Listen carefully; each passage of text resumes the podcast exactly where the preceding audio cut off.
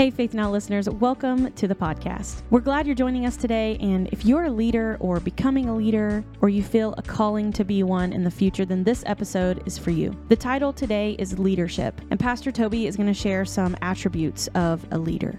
As always, we hope this podcast blesses you today and encourages you. And let's go ahead and get into it. Here's Pastor Toby. Hey, listeners, want to talk to you today about being a good leader. Um, it's so important in every um, area of our life is um, leadership. And you may not think of yourself as uh, a leader, but I know God has created everyone with leadership capability to lead in certain areas of their life, no matter what you're doing or who you are or where you're at. And so I want to talk to you about this important, important area of leadership. You see, leadership is more than hard work, it's habitual work. I mean, when you get up in the morning, nearly half of your day will be determined by the patterns you've either intentionally created or you passively allowed. Almost all successful leaders that I know share a common set of characteristics. They are principled and passionate, they are courageous and capable, they are hopeful and authentic, they are called and they're collaborative. Now, how'd they get there? The path to being a better leader is paved with the asphalt of habits we develop. Tony Dungy was a Super Bowl winning coach. Most people believe that the teams needed thick playbooks full of unique and complex schemes, but Coach Dungy took an opposite approach.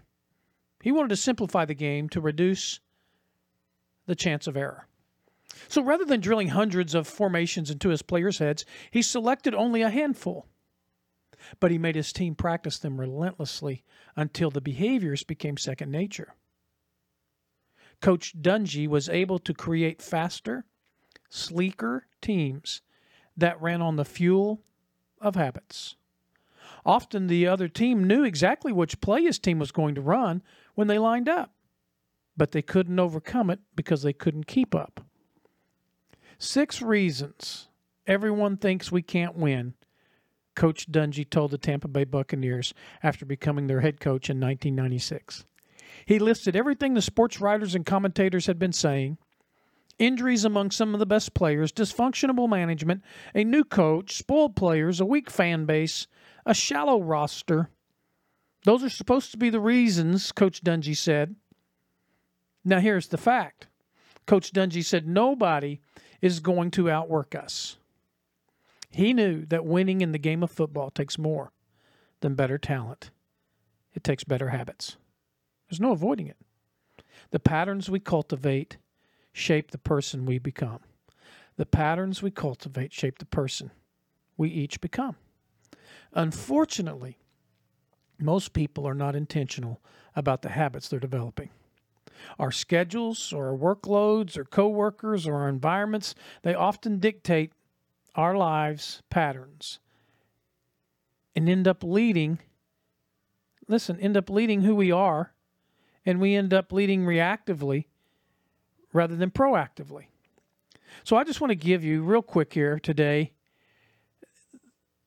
what i call habits you must develop. Habits you must develop. You must develop these habits that create consistency um, the first one is self discovery. You got to know who you are. Your sense of identity will help determine your scale of influence. And it's not a practice you complete by, but it, listen, it's a posture you cultivate. Not a practice you complete, it's a posture you cultivate, self discovery. You've got to know who you are.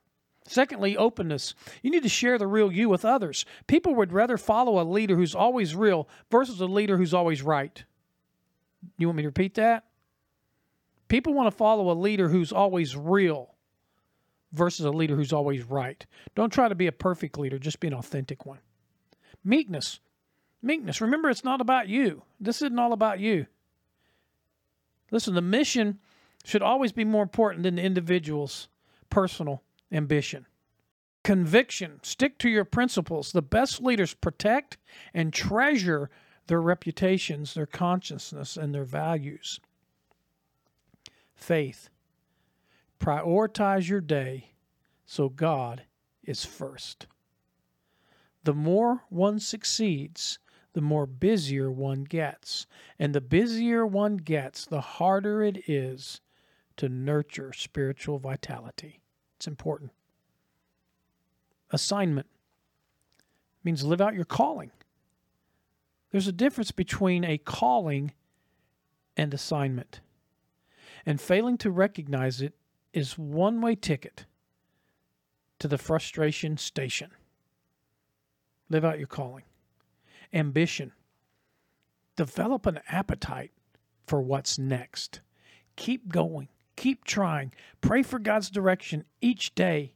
Organize a list of things to accomplish. Have a plan of action to complete the goals and just be a servant.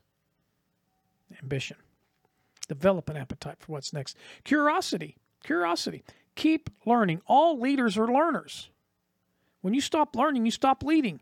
If you're not learning, you're not leading. Leaders are readers, they read. It's that simple. Curiosity. So keep learning. Passion. Passion. Love what you do.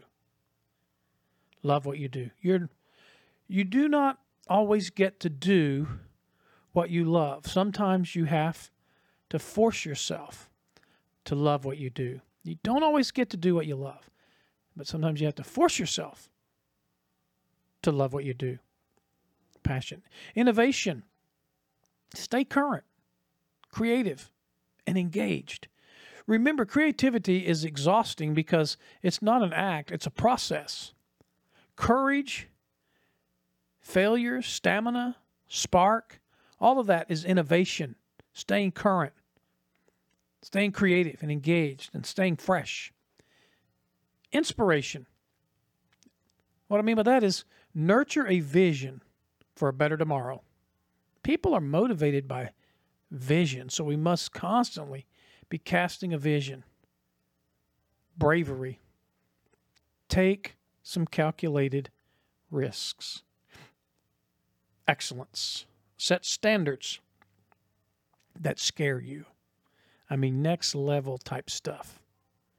The kind of standards that, you know, if God doesn't show up in this thing, then you're not going to be able to do it. Those kind of standards, those kind of levels, that kind of faith of excellence. The next one is what I'm calling the stick with itness. Stick with itness. In other words, the long view. Stay with it. Look at it long term and see it long term and have a long term view. Then there's always, you know, the execution. You got to commit to completion.